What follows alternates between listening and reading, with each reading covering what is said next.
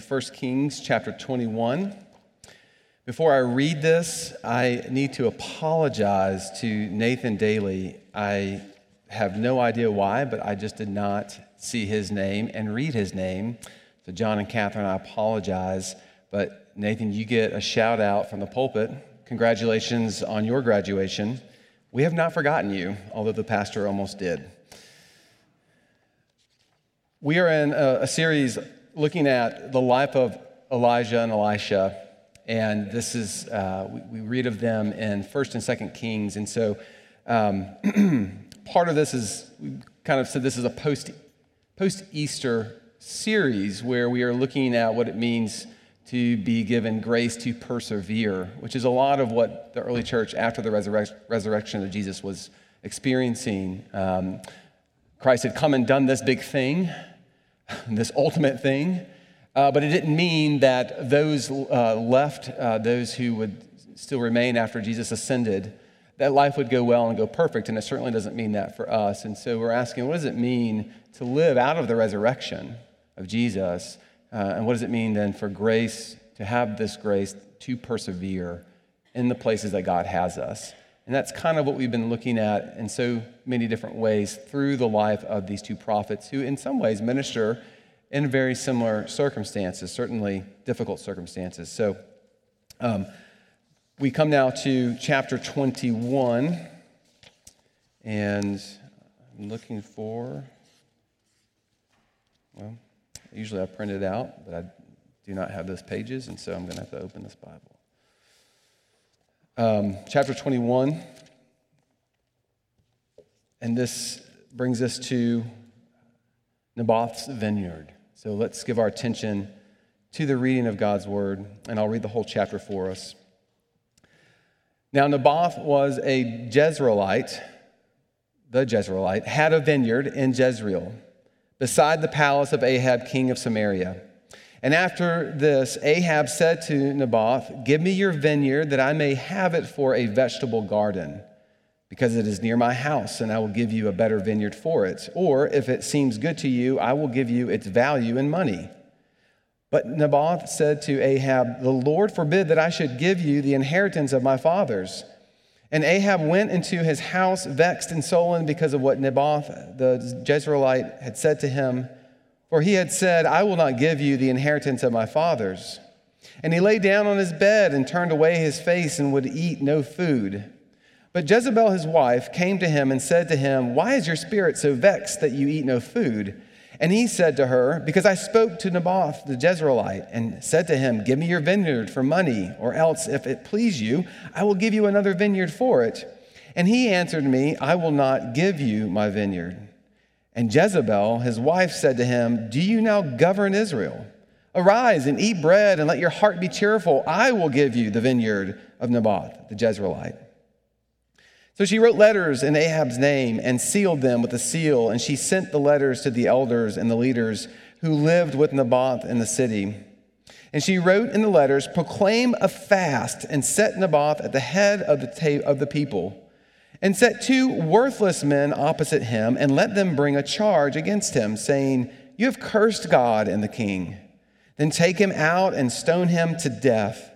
And the men of his city, the elders and the leaders who lived in his city did as Jezebel had sent word to them, and as it was written in the letters that she had sent to them, they proclaimed a fast and set Naboth at the head of the table. And the two worthless men came in and sat opposite him. And the worthless men brought a charge against Naboth in the presence of the people, saying, Naboth cursed God and, and the king. So they took him outside the city and stoned him to death with stones. Then they sent to Jezebel, saying, Naboth has been stoned, he is dead. As soon as Jezebel heard that Naboth had been stoned and was dead, Jezebel said to Ahab, Arise, take possession of the vineyard of Naboth the Jezreelite, which he refused to give you for money, for Naboth is not alive, but dead. And as soon as Ahab heard that Naboth was dead, Ahab arose to go down to the vineyard of Naboth the Jezreelite to take possession of it. Verse 17 Then the word of the Lord came to Elijah the Tishbite, saying, Arise, go down to meet Ahab, king of Israel, who is in Samaria. Behold, he is in the vineyard of Naboth, where he has gone to take possession. And you shall say to him, Thus says the Lord, Have you killed and also taken possession? And you shall say to him, Thus says the Lord, In the place where dogs licked up the blood of Naboth, shall dogs lick your own blood. Ahab said to Elijah, Have you found me, O, o my enemy? To which he answered, I have found you, because you have sold yourself to do what is evil in the sight of the Lord. Behold, I will bring disaster upon you. I will utterly burn you up, and will cut off from Ahab every male, bond or free, in Israel. And I will make your house like the house of Jeroboam, the son of Nebat, and like the house of Baasha, the son of Ahijah for the anger to which you have provoked me, and because you have made Israel to sin. And of Jezebel, the Lord also said, The dog shall eat Jezebel within the walls of Jezreel. Anyone belonging to Ahab who dies in the city, the dog shall eat. And anyone who anyone of his who dies in the open country, the birds of the heaven shall eat. Verse 25. There was none who sold himself to do what was evil in the sight of the Lord, like Ahab, whom Jezebel, his wife, incited. He acted very abominably in going after idols, as the Amorites had done, whom the Lord cast out before the people of Israel. Verse 27 And when Ahab heard those words, he tore his clothes and put sackcloth on his flesh and fasted and lay in sackcloth and went about dejectedly. And the word of the Lord came to Elijah the Tishbite, saying, Have you seen how Ahab has humbled himself before me? Because he has humbled himself before me, I will not bring the disaster in his days, but in his son's days I will bring the disaster upon his house. This is the word of the Lord. Let me pray and ask God to teach us his word. Heavenly Father, we thank you for your word to us, and we pray now that you would teach us, that you would give us your spirit to open our eyes and our ears, that we may see and hear things otherwise we could not, that you would do this, not that we would have knowledge or just, just knowledge for knowledge's sake or, or, or have some type of unique experience this morning, but that you would actually change us more into who you have called us to be, which is to change us to be more like Jesus. We ask this for your glory alone. Amen. Um, thinking a lot about this idea of, of marriage, um,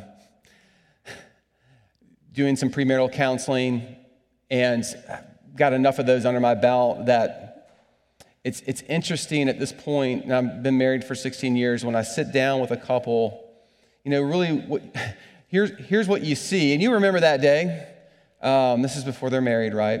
So, premarital counseling. And you're trying to figure out, like, okay, how do we bridge the gap of what they know and what I know? and that's sort of where the whole marriage experience thing comes into play. And interesting enough, I mean, God's intentions are just as, you know, extravagant when it comes to marriage. He's literally bringing two opposite people, male and female, and he's saying, I want you to be one. Okay? Um, in other words, what he's saying is, is, is your ways will be her ways and her ways will be your ways. Now, that's not how marriage starts out from my own experience. As a matter of fact, much of our marriage life, if you're married in here, is the process of learning what it means for your ways to become her ways and her ways to become his ways as the two become one, right? We might call that sacrificial ministry towards the other. And while that is always done in an imperfect way because there are limitations within human beings, our sinfulness for one, it's a great picture of really what God is calling all of us to, the church, when He says, You are my people.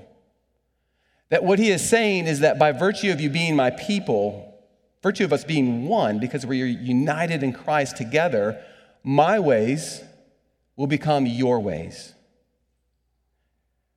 But that is often not only not how it starts out, but it's often not necessarily always our experience either as Christians. especially when we look at topics like this, which are topics of injustice and topics of tragedy. Right? There's no limitation of examples of those this morning that all of us could, could point to, and even in our own experiences where we don't ask the question, God, where are you in this? To which we, are, we find ourselves saying, God's ways are not my ways. But what the gospel wants to do for us, and what I suggest we see actually in this passage, is change that. The more we get to know God, the more we, the more we get to understand ourselves in Him, our ways do become His ways. And I want us to see how that works out in this passage, but ultimately how we see that happening because of what Jesus has done for us with His death on the cross. Um, this morning, as we look at this passage, I want to see three things. Uh, I want us to look at the perception in this passage as we go through it. It'll be the first 16 verses. I want us to see the reality in the passage, and then I want us to see the surprise in the passage. Okay? So you can probably already guess where we're going with these the, the perception, the reality, and the surprise in the passage. Let's start with the first one the perception in the passage. There is nothing fun about this story if you are familiar with it, right? Just to recap, it's a humble farmer minding his business. Uh, he's approached by the king of Israel who asks him for his vineyard. It's right next to his palace. He tells Naboth, I'll either give you a better vineyard somewhere else, or if you like, I'll pay you for what it's worth. What do you say? And Naboth refuses. Not because he wouldn't like a better vineyard or because um, even King uh, Ahab is trying to rip him off. That's not even what's happening. He refuses because, as, as, as a good Jew, he knows that's not his land to give. It's God's land. This is the land inheritance that we read about in the Old Testament, but it would actually be wrong for Naboth to sell it to anyone, even the king unless someone was in dire need. And even that, right? We think about the year of Jubilee when all resources are returned back to the original families. This is God's promise to them. Anything like this would be against God's command and against its rule. It's that the land, especially being so precious, because it is one of the tangible ways that Israel knows and is reminded that they are members of God's people being in the land is synonymous with being God's people. In the same way that for us, being in the new heavens and earth when Jesus returns is synonymous with us being and belonging to God and his people, just to make those connections. But the land has been passed down from generation to generation, and of all people who should know and care about this, it's the king of Israel, right, who should. He is almost oblivious to these things. He is but an empty chair whose wife now, Jezebel, does things the Phoenician way as she, as she concocts this plan that we read about to actually have Naboth killed. In short, what is going on here is a pagan Gentile is now ruling Israel, which is all of the problem that the Lord uh, told Israel would happen if these are the practices that they continued to underscore. For King Ahab, while it seems he seems in the text to recall uh, some of this law and his indecision, as you heard there in verses four to six, it's Jezebel who laughs at him because where she comes from, whatever the king wants, that's what's law. So, what the king wants, the king gets. Uh, these are her uh, ways of doing things. This is what she knows, regardless of the power dynamics. You want this vineyard, I will get you this vineyard. So, what happens? Well, Jezebel concocts a plan to lie about Naboth and have him murdered in a very ceremonious, sort of religious way, by the way. Don't miss that. She's very smart. She executes those plans. Naboth is murdered. His body and death are covered up. And in verse 16, we read As soon as Ahab heard that Naboth was dead, Ahab arose to go down to the vineyard of Naboth the Jezreelite to take possession of it. What do you do with that? If we stop right there for a second. Naboth was actually being faithful to God. Let's not overlook this as just sort of a, a Bible story. These are real people, real lives, real families, real friends. He was being faithful to God, he wasn't bothering anyone, and he was murdered for it. This is injustice on multiple levels. It breaks more than half of the Ten Commandments murder, theft, lying, coveting. And at the same time, we were told if Naboth had a, sorry, we're not told, sorry, if, if he had a wife or children, but whatever their grieving or agony might be, we can assume. In fact, what's interesting about this is the way the narrative reads, it's, it's very cold and it's very matter of fact. Then Jezebel did this, and then this happened, and then this happened, and then they stoned Naboth. It's very cold. And up to verse 16, the question in the midst of all of this is where is God? Where's God in the midst of injustice, injustice or uh, tragedies such as this? Why did he let this happen to, for all purposes, a faithful person following the Lord? On one level, this story shows us just how bad, again, Ahab and Jezebel were and how far Israel's leadership had moved away from God's covenant with them. On another level, though, this is sadly a very human experience where someone with power takes advantage of someone with little power. There is, as I said earlier, no shortage of places to look in history and see this type of human behavior whether in large scale matters such as world war or political oppression in the form of dictatorships, or things that never get seen that no one ever hears about, such as sexual or domestic abuse. abuse. All of this has been happening since Adam and Eve left the garden. It is the tale as old as time. But when injustice and tragedy happens in our lives, whether we are the direct objects of that or whether we are bystanders, there is something instinctual that I actually think is very interesting and telling about where we come from, about who we are, and more importantly, whose image we are created in that says, one, this is wrong, this is unjust, but two, where is God? And this is where many of us live this morning. How many times have you either personally experienced this or have read about it in, in, in other you know, places only to be left asking, God, where are you? Why, did you? why didn't you stop this? And the perception for many of us in those moments when that question is asked is that God is not present in this. And that is the perception up to verse 16 in this passage as well. After everything we've looked at, it, it comes sort of out of nowhere to see this happen and also to have it recorded and put in the Bible.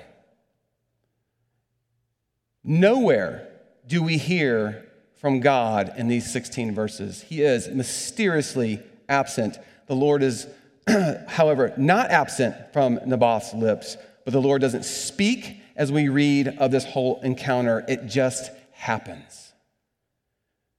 To a faithful person who would say, The Lord forbid it that I should give you the inheritance of my fathers.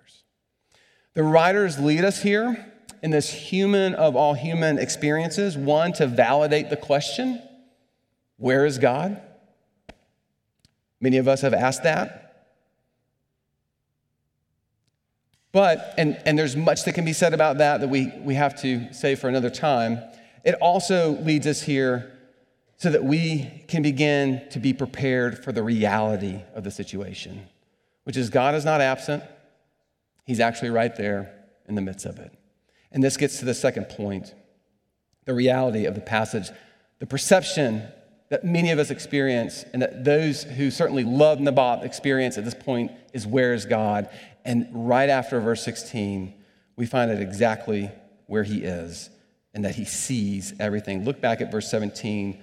Then the word of the Lord came to Elijah the Tishbite, saying, Arise, go down to meet Ahab, king of Israel, who is in Samaria. Behold, he is in the vineyard of Naboth where he has gone to take possession. And you shall say to him, Thus says the Lord, Have you killed and also taken possession? Ahab said this to Elijah, to which Elijah responds, Have you found me, O my enemy? Yes, I have found you because you have sold yourself to do what is evil in the sight of the Lord. though the perception in life often for us is that God is absent from the horrible things that we encounter. The reality in this passage is that God is all too present. And the first thing that we are told is that God actually sees everything here. It is no sooner that we think that this account with Naboth's vineyard is over and that Ahab and Jezebel have gotten away with murder and theft that we are met with the reality in this passage. No, in fact, God has seen everything and he is addressing it. First, God knows where Ahab is at this very moment. He's in Samaria. He's literally standing in the vineyard that he wrongfully claimed, and God names it. Second, it's not just a vineyard, right? It's the vineyard of Naboth. Not only does God know and remember those who are victims of injustice or the tragedies that occur in this fallen world, but the injustice does not change the reality. It is still Naboth's vineyard, and this would have huge implications for his family and for those who would go after him. Thirdly, though, God names the very acts of injustice here. Have you killed and also taken possession? And anybody who has experienced tragedy or injustice on any level or form knows that to, to, to have the, the acts named and, and put before their accuser is extremely important when it comes to restoration. What 1 Kings 21 is saying is that God sees all, even when, please hear this, our perception is he is nowhere to be found, or that we can't imagine he would let this happen, which calls us to say, I guess God's ways are not my ways. But there's something else too before we leave this point that we see. God doesn't just see this, and this is important for many of us in this room, He actually does something about it. He doesn't just see all that happened to Naboth, He administers justice here on the spot. Continuing in verse 19, and you, Ahab, or well, he's saying to Elijah, you shall say to him, to Ahab, Thus says the Lord, in the place where dogs lick up the blood of Naboth, shall uh, dogs lick up your own blood. And then also declares the Lord, going to verse 21, Behold, I will bring disaster upon you. I will utterly burn you up. This is the Old Testament stuff, you know, that we, we, we showed up for this morning. And I will cut off from Ahab every male, bond, and free. In other words, your family line will, will stop. And I will make your house like the house of Jeroboam, and he goes on to read all these things, and then he brings charges against Jezebel and how the dog shall eat Jezebel within the walls of Jezreel. Anyone belonging to Ahab who dies in the city, the dog shall eat, which has its own insult to injury at this point, right? And you can go read about that, and I'm sure we will. Second Kings chapter 9, verse 30, you read all about what happens to Jezebel. What's the point? God sees it, and he does something about it.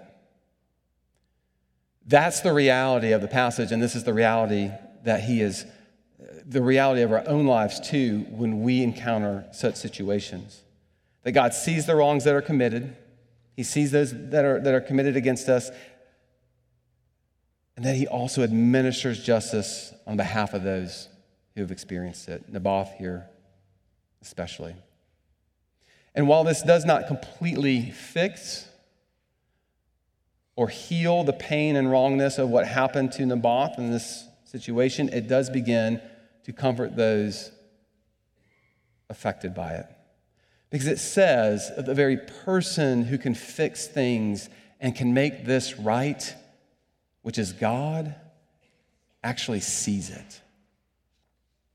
Several years ago, when we lived in Texas, I was taking uh, Mayan and Hardin, I think they were third and first grade at this point, so pretty young taking them uh, to go see this fair downtown. And I might have actually, excuse me if I said this story before, but this is a different way of talking about it.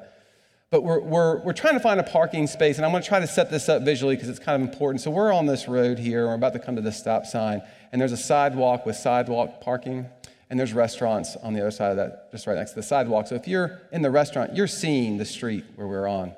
And as I'm about to pull in behind this car, uh, this car that's parked comes out, no big deal turns, goes about its way. And uh, this just, you know, I just kind of stopped midway there, and I've got this Jeep in front of me, and we're at a, we're at a light. Well, no sooner did we stop than the, the Jeep starts backing up. And, you know, just like he's going to stop. No, he's going to stop, right? He's going to stop. No, he's not going to stop. And before I knew it, like the back tires of that Jeep were in my engine block. And it happened so fast. I've got a first and third grader back here who have no idea what has happened. Probably just now getting over that.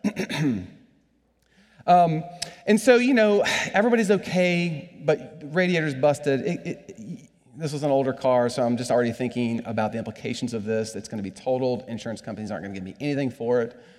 Uh, we get out of the car, of course, make sure the kids are okay. Don't want to forget that. They're fine. And as we're sort of getting out the insurance cars or whatever, this manager of the restaurant comes out and he welcomes us in. He says, Hey, I know you've got to handle all this. Let me, you know, if it's okay if I take your girls and we'll sit them down here. Brings them ice cream, some appetizer. Real nice. We went back to this place as much as we could.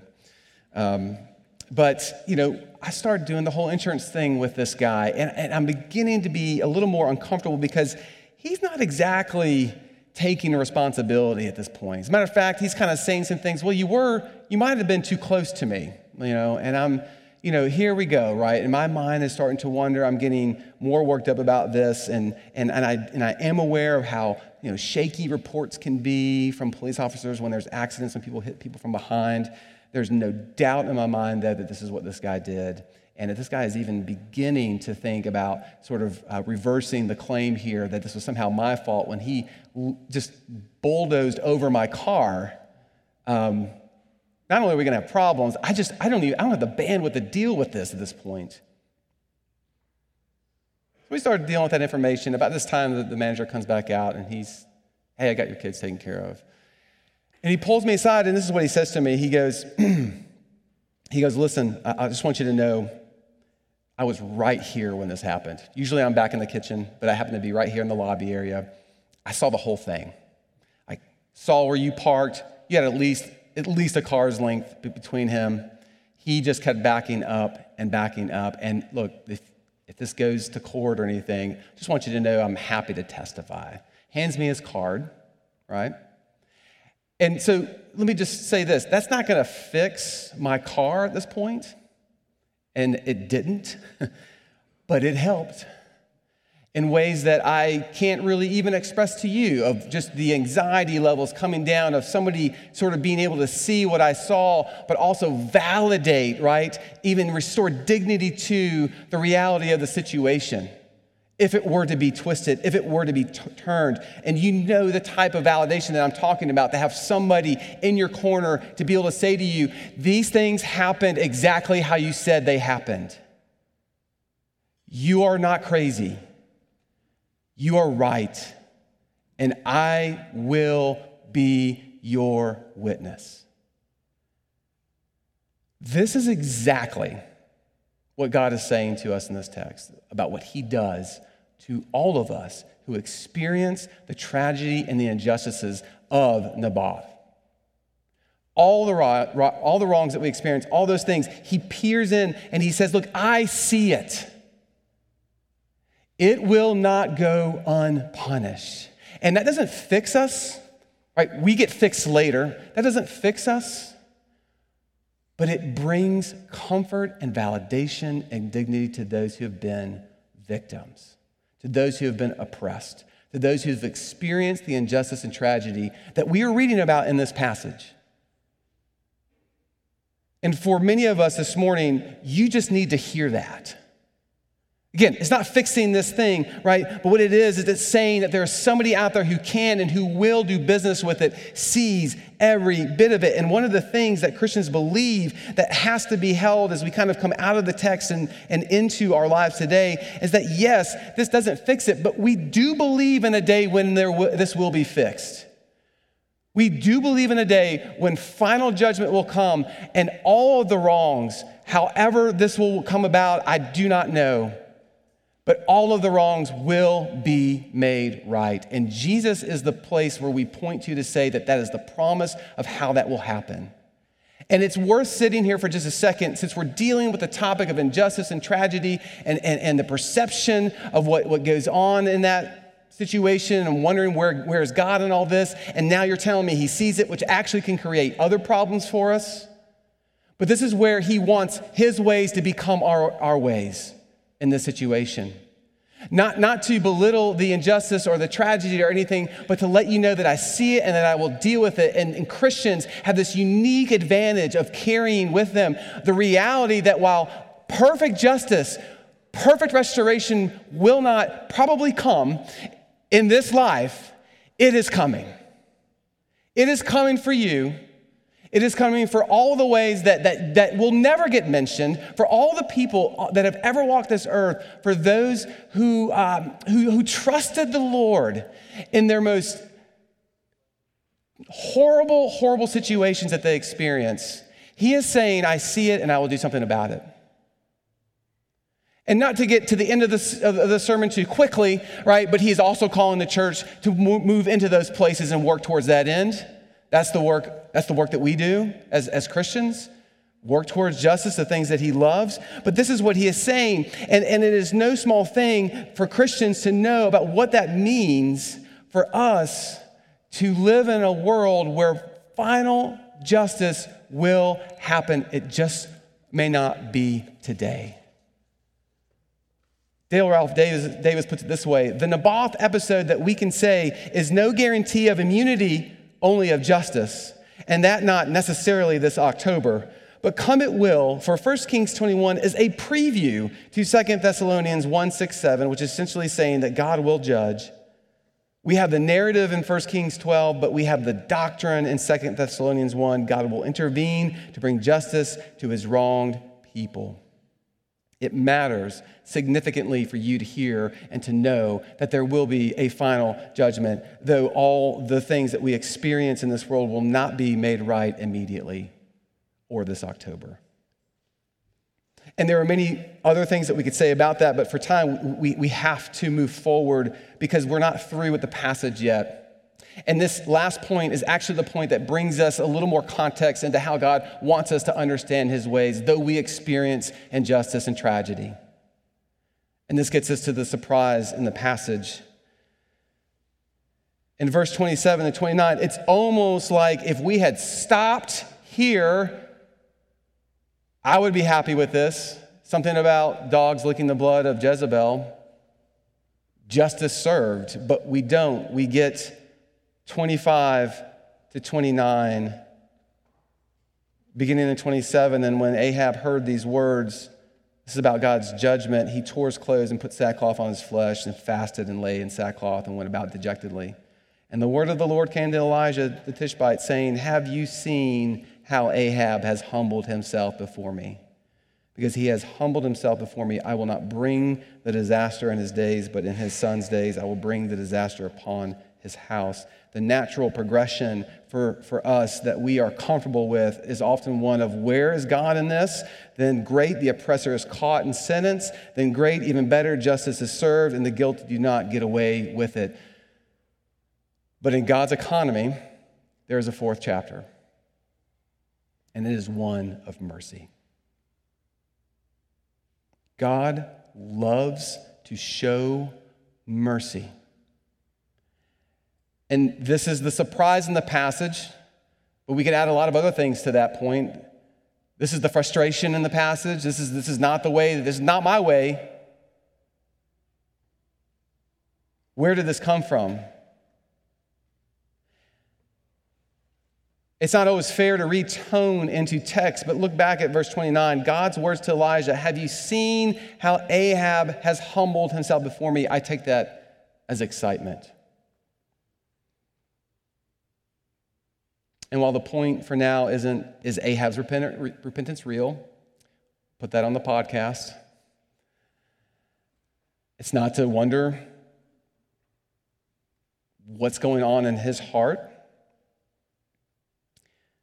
The point that the text wants to tell us that we might be uncomfortable with is that God is delighted to extend mercy to those willing to humble themselves to repent. It, the faintest of cries for help, receive God's mercy. In this case, mercy looks like justice delayed not canceled. Right? Ahab will still experience God's justice for the wrongs he has committed. It will only be delayed because of his repentance. In other words, it won't happen before his eyes, as the text tells us. But where humility and thus repentance is found, God shows mercy. And it's perhaps here more than before that we say, God's ways are not our ways. My heart says the story needs to end in verse 24. But God's ways are not my ways, and that's actually where the good news comes to us this morning. Because as we turn to this section of the book, we realize that, like, yes, there have been injustices uh, inflicted upon us, right? But we have also inflicted injustices. And before we even start looking at people in the room or in our lives, right, like where that's happened, the primary injustice that we have inflicted is upon a holy God. All of us are guilty. All of us are guilty. And this is the dilemma we find ourselves in. And so, as quick as we are here to read the story and start pointing fingers at God or even say, Where are you in the midst of this? Um, how could you let this happen? What the Bible wants to do is draw this back to yourself. Yes, God will handle justice, God will handle vengeance, and He wants the church to play a role in it. But do you know that you too need mercy? And this is the place where, where actually it's really helpful to jump to that original audience. Right, we, have talked about this this entire series. I'll remind us here briefly. We need to talk about this. The original audience being what? Being the Babylonian captives. This was the last remnant of Israel in the southern kingdom before 586 when God's judgment brought Babylon into Jerusalem, torched the city, captured Israel, and exiled them out of their land to go be slaves under the rule of pagan Babylon. There's nothing there's nothing worse than this. There's nothing worse than this. And so it's here that we begin to see like what is this story which this book was written for them? What is it saying to them? And the first thing that it's saying is that though, though, though there are some faithful there, and there were, faithfulness does not make you immune to the injustices of this world. I wish, I wish the Bible wasn't saying that, but it is. Faithfulness does not mean that you will be immune to the injustices of this world, but what it also means is that the guilty are the ones who will also be shown mercy. And there's two groups that sit here, read this, listen to this, right? In captive in Babylon, right? It's people who are primarily innocent in the sense of like, we were faithful, we, we offered sacrifices, we obeyed the food laws. It was him or her who was worshiping Baal that brought in this judgment. And for them, God, in his tender ways, is saying, Look, I understand. Following me does not make you immune to the injustices of this world. And I'm going to show it to you in a second. But second, and this is the primary, primary thrust of the text and the message, is that yes, and even still, mercy will be given to the guilty. And all the while, what God is doing through the life of Elijah and what he's doing, showing the history of his people to a people who are in the worst place, is, is, is he is trying to get his ways to become their ways. Will you repent?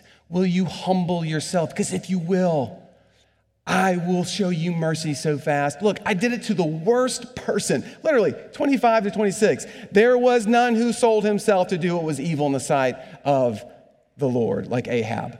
If this is what I'll do for him, even in, in its faintest remarks, what will I do for those who return to covenantal faithfulness? For those who come back to loving my ways, to those who come back to obedience to my word, to those who repent of the idol worshiping and uh, of all the things that have caused you to be exiled to Babylon in the first place. He is saying, Do you know my ways? Because if you do, I am ready to bring you back. I'm ready to call you out of this place. But it's going to require humility. It is going to require gentleness. It is going to require you saying, it doesn't matter how faithful I am, I still and will always need the mercy of God. And if you're reading this and you get to these verses and you just have to hold your nose up to the fact that the Bible says that that, that God will show mercy to people like Ahab, which I'm sure there are those held captive in Babylon reading this, saying the same thing, then you have not met God. You have not met his ways. And this is what brings us to the cross this morning. Because he's not going to do it through the people held in Babylon. He's not going to, He's even as they do come back to the land, he's not going to do it through them. He's going to whittle that down to one person, to Jesus Christ, who will go up on a cross, right? And who will, what? Take on the greatest injustice there ever is for a holy God to receive the punishment of sin, to receive your sin, so that the guilty, you and I, might receive mercy. That's how he's going to do it. And in this houses all other things, right? It houses uh, the promise of justice at the end, at the end of times, that, that, that justice is satisfied and that God's judgment will come about because the work of Christ has, has done the work that God has sent him to do, and that is to save his people to himself. And those who do not believe in Christ, right, their day is coming. Don't worry about that. Look at the innocent Look at the injustice of Christ for the sake of your own heart, so that the guilty may receive mercy. Because when that happens, God's ways become your ways, which means that what you become someone who humbles himself more and more and more into the person that God wants you to be, that begins with repentance. But here's the, here's the thing it's not just for repentance' sake, it's so that you might become people who show mercy. And until Israel tastes that and sees it, they will not take up, as it were, the mission of God to go be God, uh, to reflect His glories, to reflect His grace and His mercy and His forgiveness and His justice to the world until they've received it themselves. And the same thing is true for us. And as we sit here at the end of the story, as it were, of the perfect one taking uh, the, the full act of injustice upon himself so that, that what the guilty may receive mercy, Christ wants to do the same thing for you. He wants you to taste that goodness, to taste that mercy, not just to feel good about yourself, but that his ways would become your ways, that you would be a person who has received mercy, therefore, you're a person who gives mercy all of us, in varying degrees and ways, we all, again, in varying degrees and ways, experience the injustice of Naboth. But that's not the point of the story. The point is that everyone, everyone must receive the mercy of Ahab. Those are God's ways. Are you familiar with them? Do you know them? That's who Jesus is. It's not all that he is. We could keep going. But as pertains to this text, that's who he is. Do you know the Father's ways? I'll close with this. Some of y'all are familiar with Luke 15. It's the story of lost things. It's one of my favorite parables parable of a lost coin, parable of a lost sheep, and then you get to this story of a parable of a lost son, and then we just, we love it. And just in case you're not familiar with it, it's just a father had two sons. One asked for his inheritance and ran off, spent it everywhere, doing hor- horrible things, right? Non holy things, we'll say. Things that are of the line of Ahab. But he kind of turns the corner and he figures, you know, basically his circumstances, he doesn't have anything to eat. And he thinks if I just go back to my father's house, maybe uh, at the very least I can be made a servant and I'll have shelter and food. And so he's not even thinking about being restored. And so he comes back, and we all know how the story goes, right? The father sees him and, and reinstates him, gives him his robe, gives him the signature, that, uh, his ring that would have his signature on it, kills the fatted calf, which was held for the greatest of celebrations. It's a wonderful story. The story is primarily, though, about the older brother, which is not important at this point, but who is frustrated at all this because he's been at home and he's been doing the right thing. And, well, frankly, he doesn't like the mercy and grace that his father is offering. This Ahab. I want to say that carefully. But the part of this story that always gets me, anytime I read it, is the ways of the Father in this story, who, who is really God. And the ways of the Father in this story, the part that gets me, it's not just the, the, the, the, reinstating with the robe and the ring and, and the fatted calf. It's, it's as soon as he sees him, he runs to his son.